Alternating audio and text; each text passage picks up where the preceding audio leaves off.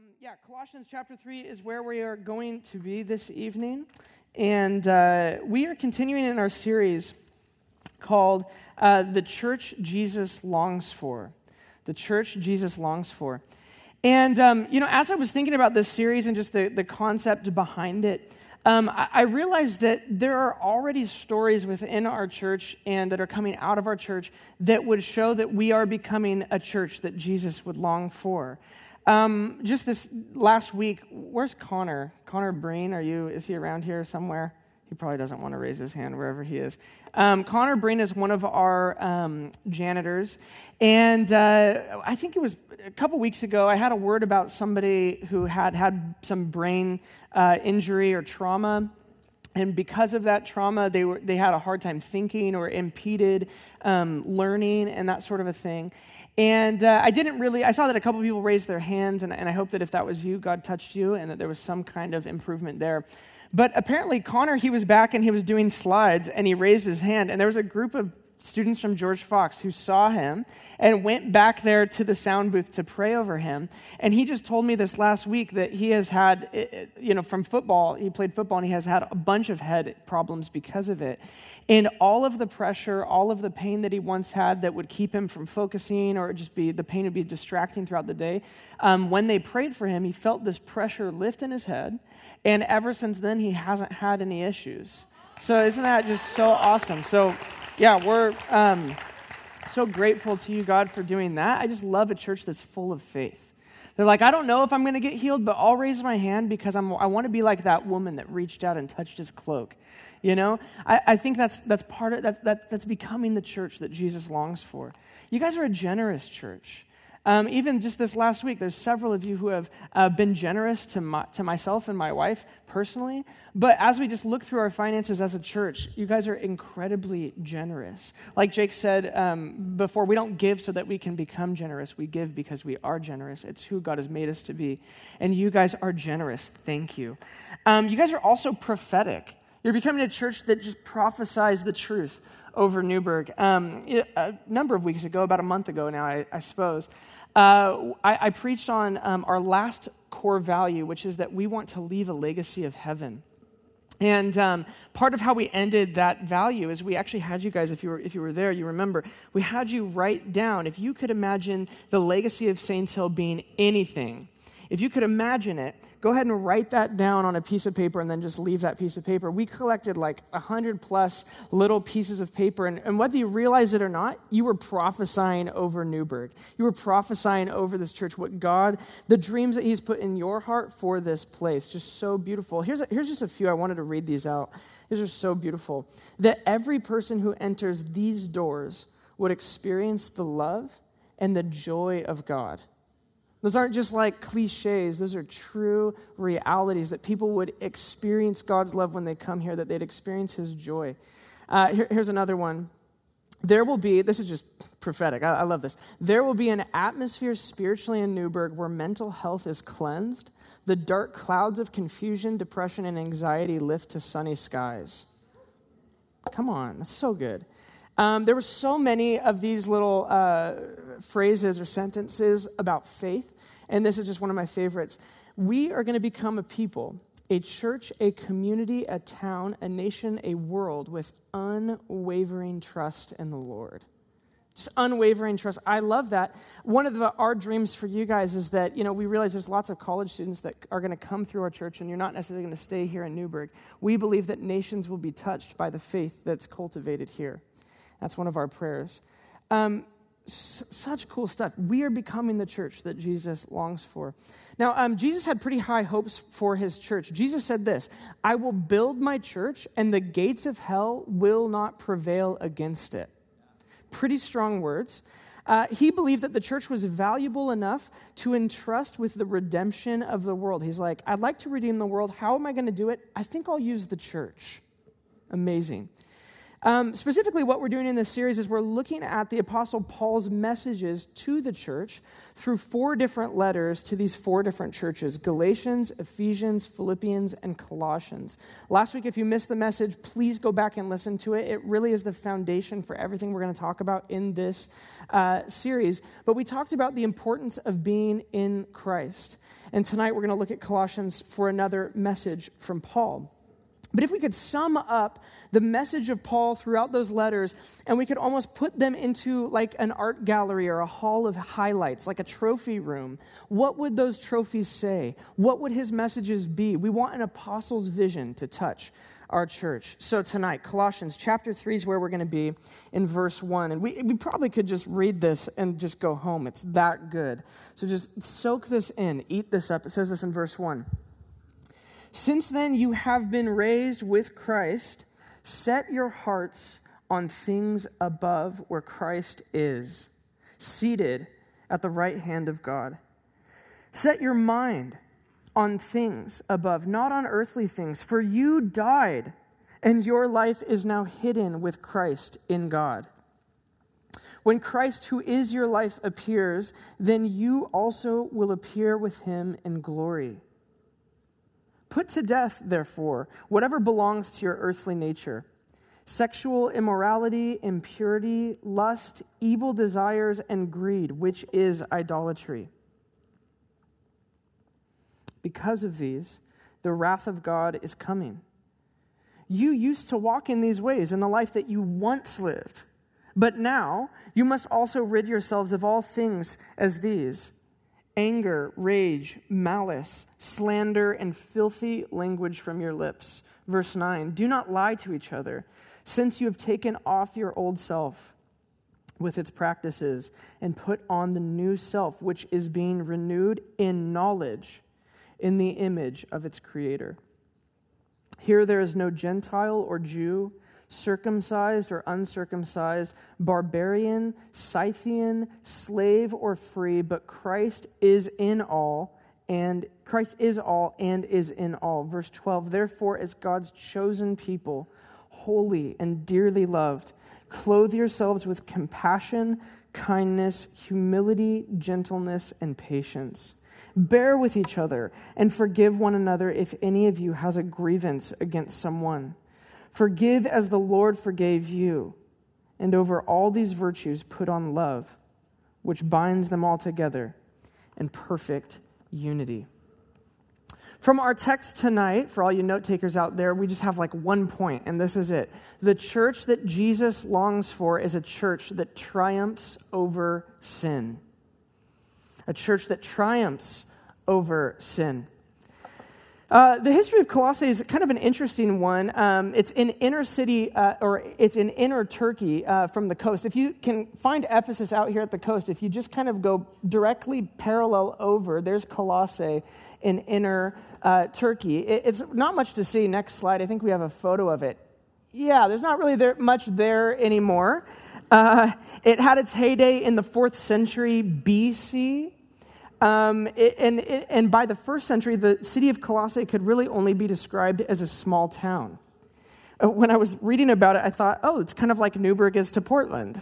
It's a very small town in comparison to Ephesus, which is this large metropolis. Um, and the city in Colossae was, uh, the, the, church in Colossae was started by one of Paul's friends. Paul had actually never been there before he wrote this letter. But to him, it doesn't matter. The, a difference in culture doesn't make a difference with the truth.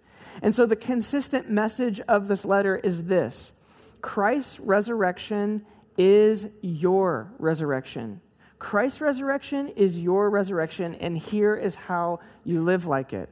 The backdrop to what we just read this evening is uh, this text from chapter 2 of Colossians. It says this For in Christ all the fullness of the deity lives in bodily form.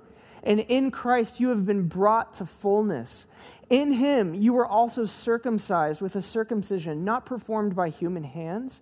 Your whole self, ruled by the flesh, was put off when you were circumcised by Christ, having been buried with him in baptism in which you were also raised with him through your faith in the working of God, who raised him from the dead. Now, just stunning truth here. I'm not even going to go fully into it. I'll just let your imagination sort of take over as you read a, a text like that. But the truth is that when Christ died, you died. When he was raised from the dead, you were raised from the dead. This is why baptism matters so much. It is the physical act of the cosmic death and the cosmic life you are now living because of what Christ did. And when you're in Christ, when you get baptized into Christ, all of the benefits of Christ now come to bear on your life in the present. Look down at your Bibles, verse 1 of chapter 3. It says, Since then you have been raised with Christ, set your hearts on things above, where Christ is seated at the right hand of God. There are so many beautiful theological truths in this text and uh, I, I, we're going to revisit this text later on in this series. There's so many things that I wanted to get to. I think I rewrote this message like four times this week. Um, but there's just really one thing that I want to hone in on tonight. I think it's important for us to get as a church, and it's this Since you have been raised, you triumph over sin. Since you have been raised, you triumph over sin. Uh, when I, I, became a Christian when I was 17 years old, and for those of you who don't know my story, it wasn't like I left this incredible life of sin behind. I had been, you know, like involved in all these horrible things, but I really lived for myself. Maybe some of you can relate with that. My primary goal in life was making sure that I got out of life what I desired to get out of life, even if it came at the expense of those around me. I had this miserable life focus on my lack. My whole life was driven by I lack this, I need this, I need to work hard so I can go get that. And when I was 17 years old, I remember I encountered God's love in such a way that it, it, so touched my heart deeply that I began to get full of love. So I wasn't focused on my lack, and I began to love people that I didn't think were possible to love. And I began to actually change the focus of my life to be on other people rather than on myself. I remember that that was my, after, right after my junior year. I come back from my senior year in high school, and some of my friends were like, You are like an entirely different person. What happened to you over the summer? And I'm like, I met Jesus.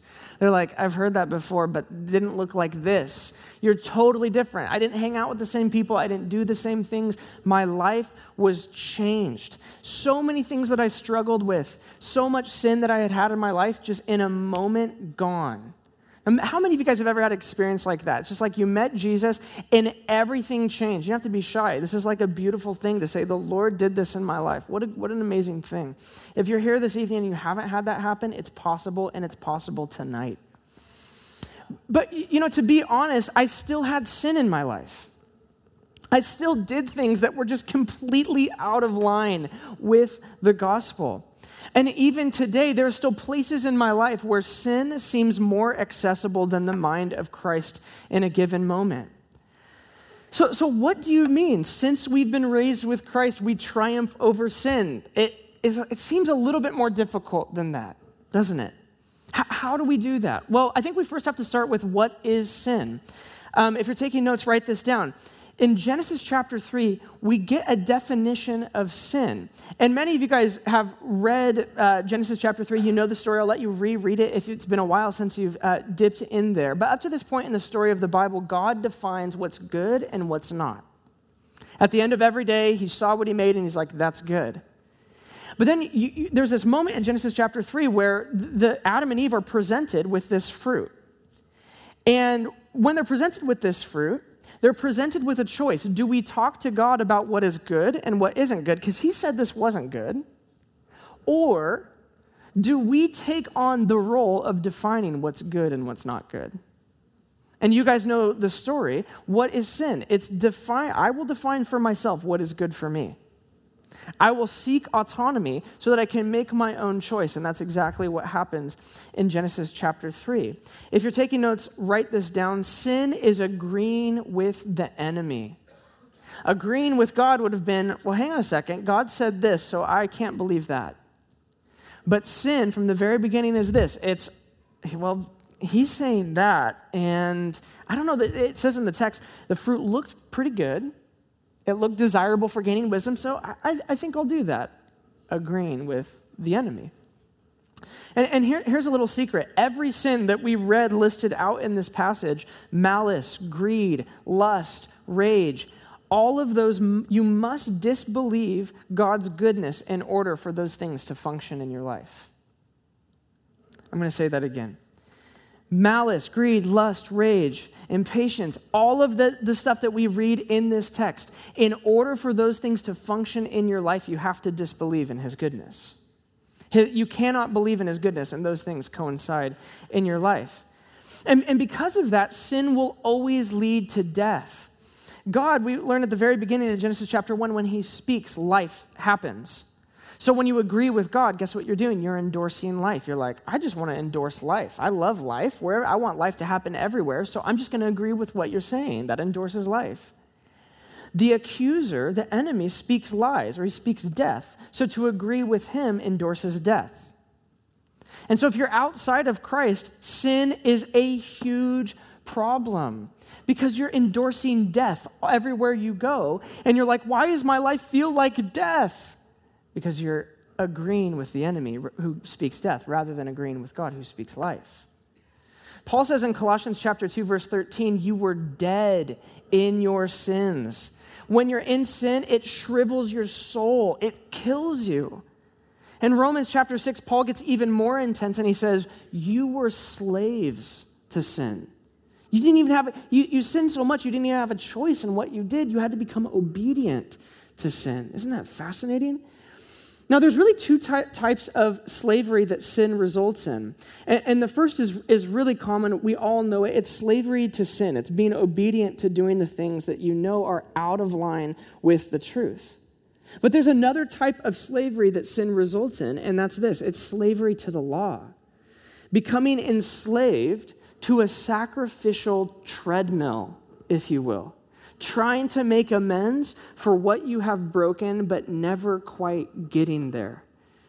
In Colossae, they had two problems with sin in their church. The, the, the, the first problem came from those who were Greek, who were a part of the church. And th- their mentality was this in our culture, it's live today, die tomorrow. What you do with your body is no big deal.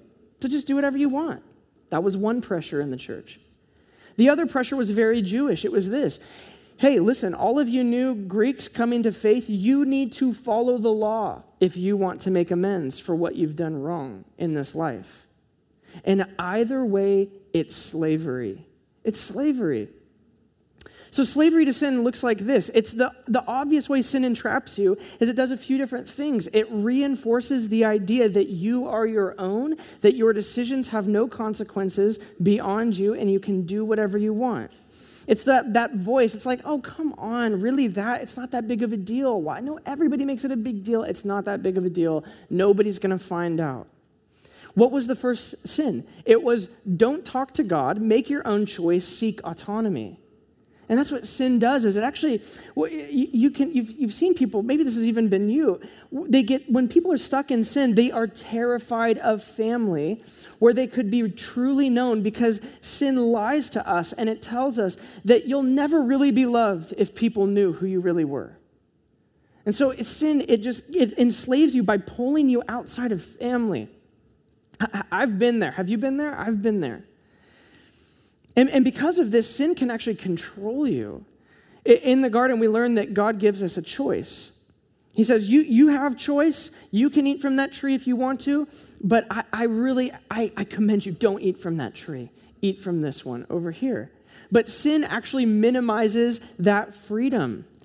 It, it, it's fascinating. Sin has so become a part of our culture that we've begun to define our right to sin as freedom. Freedom is not the ability to choose whatever you want, freedom is picking the correct tree. Sin also will end up sowing a seed in your life that will reap a harvest that you probably don't want. Galatians 6 7 says this this is just a stunning passage. Do not be deceived. God cannot be mocked. A man reaps what he sows. Whoever sows to please their flesh from the flesh will reap destruction. Whoever sows to please the Spirit from the Spirit will reap eternal life. Look around in our culture. Many, you, see this happen all the time. People are shocked when evil comes their way or when evil sprouts up in their life. But all they've done is they've spent time sowing to please their flesh. It's not a surprise. What you sow, there you will reap in this life. The things that you do in this life have consequences and will change how you see the world, what happens to you in this world, and what sort of power you give over to the enemy in your life. I, I don't think I need to beat this drum any longer because I think that most of us in this room are familiar with that type of slavery to sin. We're like, yeah, Jesus saved me from that slavery to sin. Praise be to God that I don't have to worry about destruction or condemnation. I'm blameless. I'm so glad. And if you if you aren't free tonight, tonight is the night of salvation. You can get free tonight. But there's another type of slavery to sin that in the church I believe we have sanctified and approved of, and it's this slavery to a way of cleaning up sin that is sweaty. if you've been around our church, you've heard us use this before. In our church, anything where your effort is more vital than the work of Jesus, we call it sweaty. It feels a little sweaty. In Colossae, new Christians coming into the church were being persuaded that they needed to follow the law in order to follow Christ, and Paul is not happy. He's furious. Rather than living in the freedom of relationship with Christ and the internal law of the Spirit, they were pressured to adhere to the Jewish law. It's like, oh, hey, Chris, you just started following Jesus? Oh, awesome. So, so happy for you, man. But listen, Jesus was a Jew like us. We're Jews. And I don't know if you know this, but we're a little bit different in some particular areas. And uh, so we're going to need to circumcise you. How about Tuesday uh, next week? Would that work? And we're like, you think you got damaged by your church? Holy cow. Um, Instead of dealing with sin through the sacrifice of Jesus on the cross, it was instead dealt with by the Jewish law. Now, I don't look at our church and see anybody trying to make people adhere to Judaism to follow Jesus. I think we've moved beyond that. But what I do see are attempts to deal with sin in the church that don't reflect the triumphant theology of being resurrected with Christ. Our method for putting sin to death must reflect the triumph of the cross, regardless of our personal behavior. So, we need a new creation, truth based way to put sin to death for freedom to increase in this house, right? So, here's what I want to do this evening. This is a little bit of a deep dive. I need you to put your thinking caps on. If you're not awake right now, just like slap yourself a little bit, wake up Here's what I want to do I want to look at some of the most audacious passages about those who are in Christ and what happens when they happen to sin. And I want to develop a language and a strategy for putting sin to death that reflects the resurrection. So take notes, snap photos of these slides. We got four different passages we're going to look at. The first is this Second Corinthians chapter 5. It says this in verse 16. So from now on, we regard no one from a worldly point of view. Though we once regarded Christ in this way, we do so no longer. Verse 17, therefore, if anyone is in Christ, remember that language from last week. If anyone is in Christ, the new creation has come, the old has gone, the new is here. When you are in Christ, you have an entirely new life that is afforded to you. Your sinful life, guess what? It's gone. Your slavery to sin is gone. Period. You didn't get an upgrade, you didn't get a remodel, you got a whole new you. You still have a memory. There are still things that you put to death in line with your identity, but your essence has changed. Jacob Vigil, he, he, he uses this analogy. It's not like God made this masterpiece painting that was you. And then you said, you know, I'm gonna, I, I want to paint my own picture, God, thank you very much. And you got the paints out, and your sin was marking up the painting and kind of ruining the painting. And then you said, oh my gosh, I ruined this beautiful painting you did, God, I'm so sorry, will you please fix it? And God's like, you know what? Yes, I'll just paint a bunch of white over it, and I'll just cover it with white. There you go, you're pure. That's not what he did. What God did is he's like, oh, yes, that's a ruined painting. Here's a new painting. Here's a whole new life. You get a whole new existence. Later on in this passage uh, of Second Corinthians, or uh, what is it? Yeah, First Corinthians, Second Corinthians chapter 5, uh, Paul says this God made him who had no sin to be sin for us, so that in him we might become the righteousness of God, which is one of our core values here at the church. Here's the truth the identity that you carry, how you see yourself this evening, will pull you into one lifestyle or the other. You can do all the discipleship programs you want, but it won't make a difference if you believe that you're destined to be a sinner. But that, that's not the truth. The truth is this you're not destined to be a sinner, you've become his righteousness. So there has to be a decisive moment in your life where you say, I can't see myself this way any longer. I've become his righteousness. Next passage, Romans chapter 6, says this For we know that our old self was crucified with him, so that the body ruled by sin might be done away with, that we should no longer be slaves to sin. Because anyone who has died has been set free from sin. Now, if we died with Christ, we believe that we will also live with him.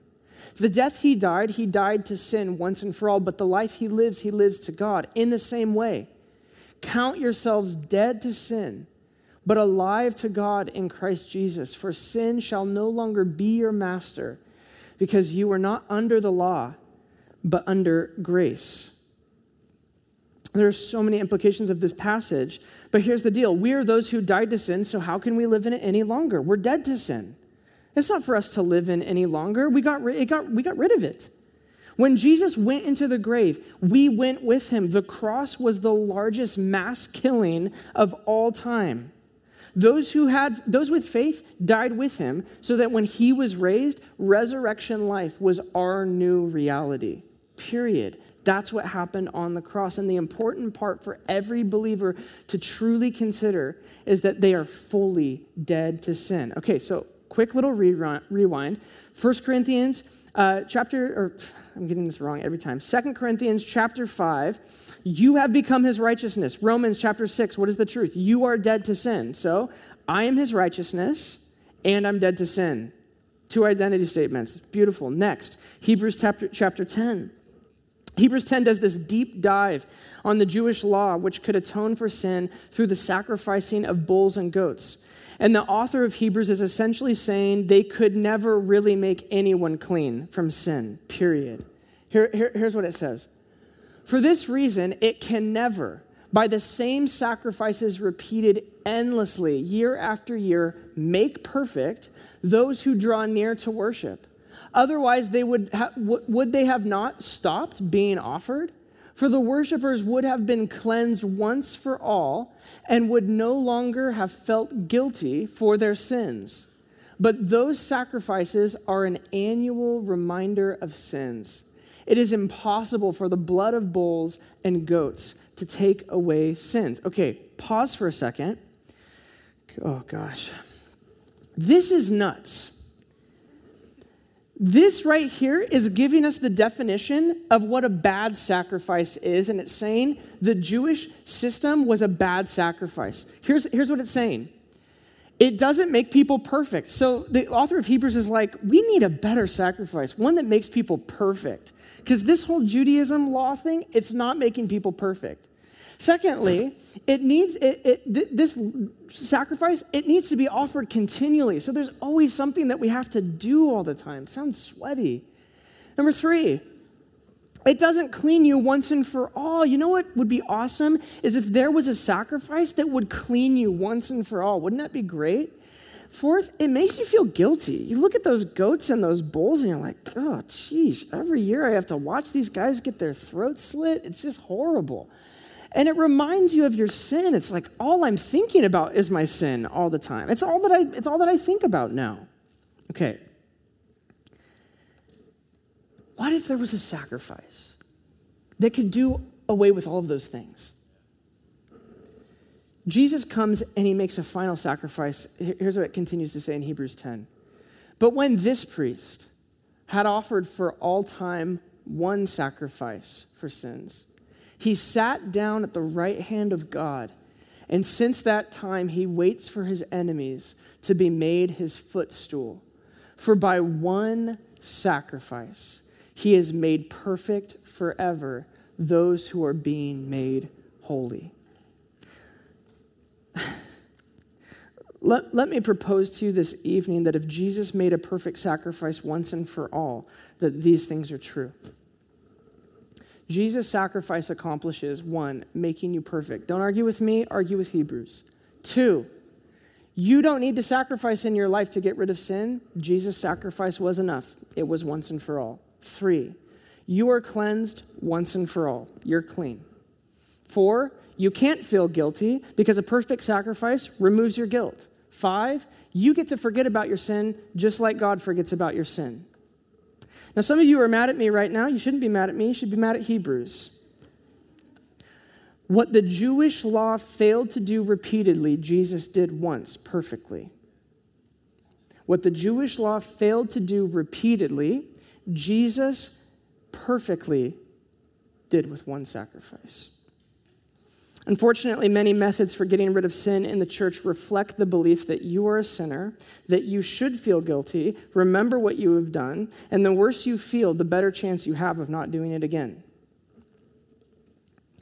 And then we have sanctified this process by requiring some sort of duty to make atonement for our sins serving at church, being generous, reading the scriptures, praying. This ignores the sacrifice that Christ has made and is completely antithetical to the truth of the gospel. Believers are those who have been made perfect. How do you see yourself tonight? Cleansed once and for all. No longer need to feel guilty over their sin that's been repented of and forget about their sin just like he does. That's what we that's our portion in Christ. Look, I, I know that it seems maybe too good to be true, so you're like, oh, I'll just zone out for a little bit because that's just probably not true. Maybe he's just a little better than you think. Maybe his sacrifice was just a little bit more complete than you thought. Go read Hebrews 10, guys. Finally, we get to this text this evening, Colossians chapter 3, and this is what it says Since then you have been raised with Christ. Set your hearts on things above where Christ is seated at the right hand of God. Set your minds on things above, not on earthly things. You've taken off your old self with its practices and put on the new self, which is being renewed in knowledge in the image of its creator. Now, I know that this is in the room. You're like, you don't know my life. You don't know my story. Guess what? He, got ri- he killed your story so that you could have his story. You, you don't know how I'm wired. Guess what? When you were in the womb, He created you and made you. I'm not sure, Alex, if it's even possible to get free from sin. Here's what uh, one of the commentators I read this week said Can we really put to death the earthly nature? Well, we can see the evidence of the opposite process in which persons have put to death compassion, kindness, humility. So it must also be possible for individuals to kill such things as lust, evil desires, greed, anger, rage, etc. The power comes from having been raised with Christ. The irresistible compulsion to sin is replaced by the irresistible power of God. It is possible I feel like sometimes we just need to like hear it in the church. Like you cannot sin. Did you know that? You can leave this room and not sin again. It's possible. Jesus paid for it. If you think that you can leave this room again and it's impossible for you to never sin again, then you are in disagreement with the scriptures and with the sacrifice of Jesus. Don't disagree, endorse life. Endorse life. What you Jake talked about this earlier, what we declare over ourselves is often what we see happen. How, how many of you guys know? Oh, okay, I'm going to preach a little bit for a second. How many of you guys know that in the moment when Jesus sits across from Peter and he says, Do you love me? He was asking Peter to declare something that it might become true. That's why he gave him three opportunities. Peter, do you love me? Yes, you know that I love, love you. Peter, do you love me? Yes, Lord, you know that I love you. Peter, do you love me? Yes, Lord, I love you. What was he doing? There was power released with the declaration that he spoke. See, um, God in the beginning, he speaks things and they come to be.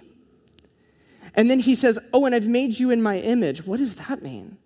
Well, it means a lot of things, but one of the things that it means is that we have the ability, it says in the scriptures, the power of life and death is in the tongue. When you speak, you are aligning yourself either with God or with the enemy. And as followers of Jesus, we're to speak life over one another and continually speak life over ourselves. Speak Hebrews 10 over yourself. Speak 2 Corinthians chapter 5 over yourself. Speak the truth of Colossians chapter 3 over yourself. Since I died, I have been raised. I live a resurrected life. Thank you, Father. There's something in the speaking of truth that releases breakthrough and freedom in your life. So, even let's say this right now Thank you, God, that I am free. Thank you, God, that I have peace with you. Thank you, God, that it is your intention to bless me.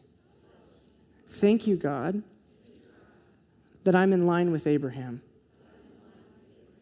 that you intend to use me to bless the nations. Something was just released over you. Do you feel that? Do you feel that? The Holy Spirit is called a, a wind that, that blows and ignites embers and fires. And when we choose to use our tongues to speak with the Spirit, what we're doing is we're choosing to blow on the things that God has birthed in our hearts that might be just little embers until they ignite into a fire.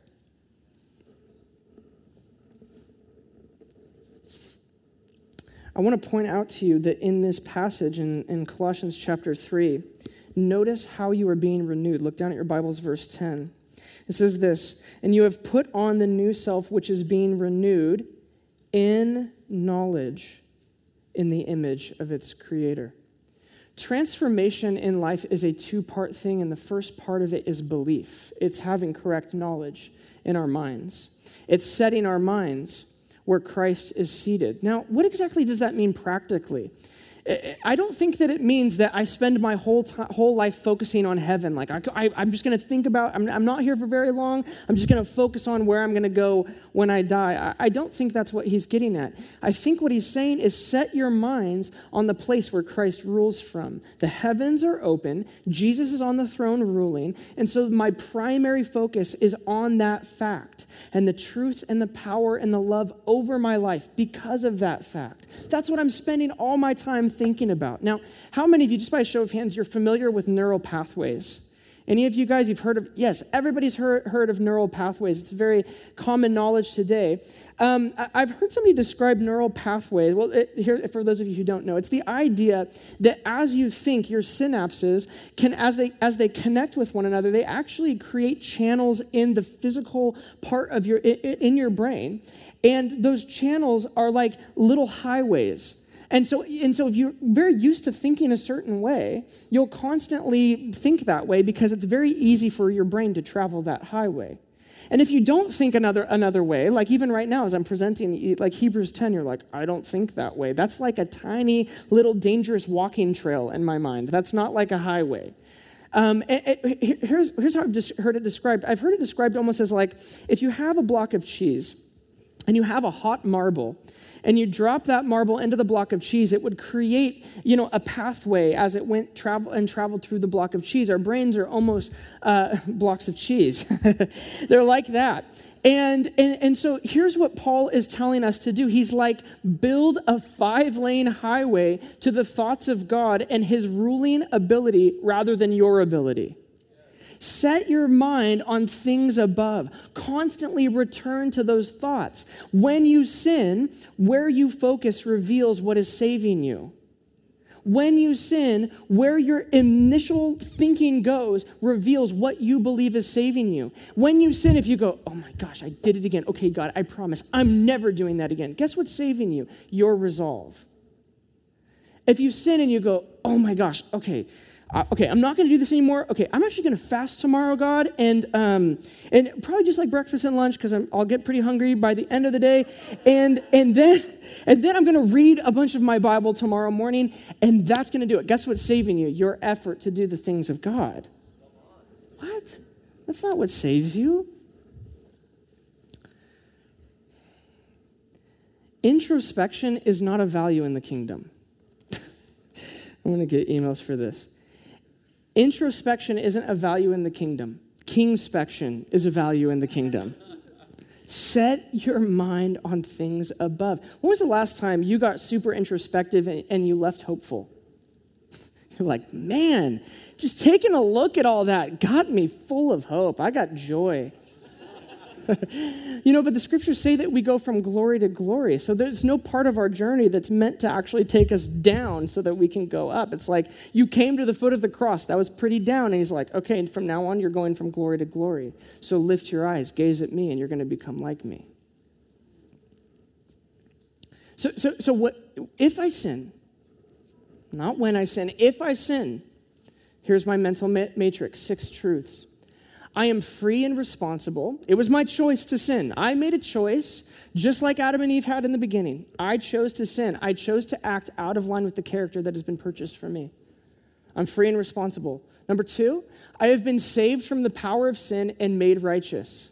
Number three, there is power in my confession of sin and in my declaration of righteousness. Number four, what I did cannot separate me from God's love. Romans chapter 8. Number five, I am completely clean and pure, according to Hebrews chapter 10. And number six, the heavenly mind is not sin conscious, so I'm going to forget about it and think about what he has given me, according to Hebrews chapter 10. So, next time you sin, here's what you do. You go through the list. Here's the truth about me. I need to, I need to repent of my sin. We're going to get there. I'm getting ahead of myself. But I'm going to, I'm going to speak these truths over me based on the scripture. I, I just, I have these truths in my mind because I want to drill these into my brain pathways so that my response to sin isn't despair, it's victory. It's in line with resurrection. Despair will only lead me to fear and to sin eventually. But to place my focus on Him and believe what He has done for me actually transforms me into His image with ever increasing glory, according to 2 Corinthians chapter 3. As you gaze upon Him, you become like Him. If you don't believe me, just look it up. So if you are here tonight and you are a believer in Christ and you make a decision to sin, then what do you do? What do you do? An example that Jake and I um, have heard and, and we like to use is let's say that you're walking along a beach barefoot, and you step on a nail. When you step on that nail and it's hurting, it's throbbing, blood's pouring out, do you look at the nail and think, gosh, I'm such a nail? I'm just gonna need to find a hammer now to beat myself with because I've, I've become a nail. No. You say, oh, I stepped on a nail. Even if you meant to, I meant to step on this nail, that was stupid. It doesn't make me a nail. I'm going to address the issue, remove the nail, and I'm going to keep on walking. Your ability to do something doesn't make that thing your identity. My ability to sin doesn't make me a sinner. I'm a saint. But I still have free will, I still have choice. Look down at your Bibles, verse 12. It says this. Therefore, as God's chosen people, holy and dearly loved, clothe yourselves with compassion, kindness, humility, gentleness, and patience. Bear with each other and forgive one another.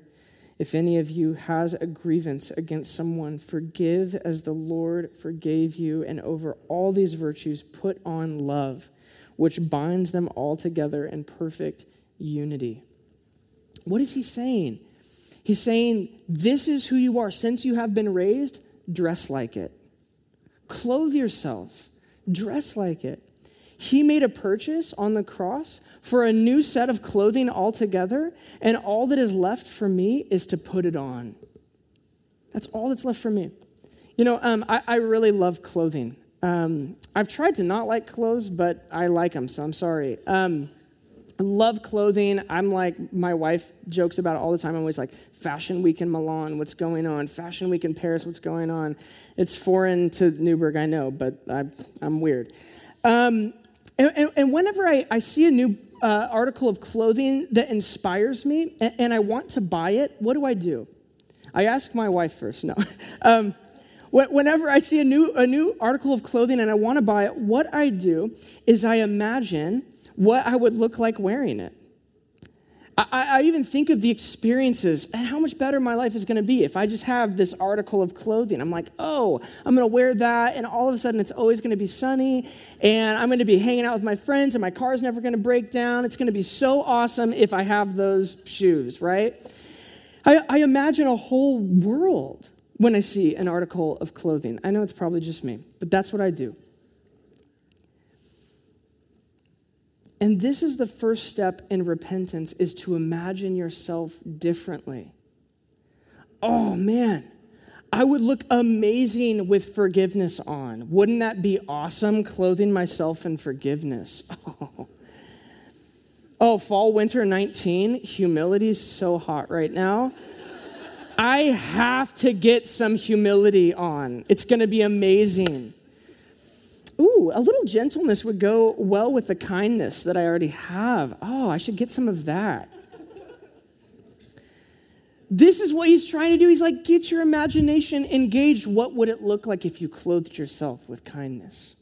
What would it look like if you put on humility? Oh, you would look awesome. It would be amazing. See, in the kingdom, we're not, we're, we're not told to not do things, we're told to exchange one life for the other. So when you sin, you simply say, Oh, I was not acting in line with the truth about who I am. I recognize my sin, I changed my mind, and I have a new set of clothes in the wardrobe to put on. It's not a time to despair. It's not a time to get upset. It's not a time to, to whip yourself. It's a time to go, oh, it's time to change clothes. This isn't in line with who I am. Repentance means this imagine again. I, I, don't know if you know this this evening, but we don't repent of sins. Did you know that? We don't repent of sins. The power of sin is getting you to agree with a lie. Specific sins don't need to be repented of. It's the mindset that leads you to trust a lie over the truth that needs to be changed. What, what good does repenting from a sin do? It's like, oh, I guess you were sorry for doing that one thing. But the, the truth is this our actions are never disconnected from a belief. So repentance isn't complete until the belief moves from the lie to the truth. Imagining the truth of what Christ has done sinking into you so deep that the kingdom gives birth in your life. Those are his intentions. So that you see that the sins are just, those are just the surface things that are bubbling up. The deeper issue is I don't trust him. I have to exchange the lies I've been believing about him. I need to repent of what I've been believing and believe anew. That's why Jesus, when he first comes, he says this repent and believe, for the kingdom is here. Because for all of us, there's an entirely new kingdom to be believed. I, I, know that this is a ton of information, and hopefully you'll go back and you'll listen to the message, but I, I want to end with one last example that I've found very helpful. I, I just heard this this last week from a gal named Wendy Backlund. Um, her and her husband Steve have a, a ministry uh, that really focuses on truth. And, and, she says this she says, You know, a to- when a toddler learns to walk, everybody cheers. It's like, oh my gosh, they took, uh, they took their first few steps. Some of you parents in the room, you know what it was like. It was like, oh my gosh, they're taking steps. And, and, and you know what you do? You, you cheer because you think, oh, it shows they're going to be a walker. We have a walker on our hands. This kid's going to walk. It's going to be awesome. But, but if you're a parent in the room, you know that there were like hundreds, maybe like thousands of times where that kid tried to walk and fell down. So let me ask you this why do you use that one example of your kid taking a few steps to inform you of their identity and what's true of them in the future, rather than using the thousand other times they fell down to inform their identity? Because you know that those first few steps there are, are only going to become more steps and they're going to get stronger and they're eventually going to fully walk and never fall down again. The church that Jesus longs for is a church who triumphs over sin by repenting and believing the truth. So we look at one, each other's lives and we go, That was such a joy. You're a saint. That was such kindness. You're a saint. And we stop looking at the times that we sin in our lives to qualify our identities rather than what he's accomplished on the cross. Let's stand up together.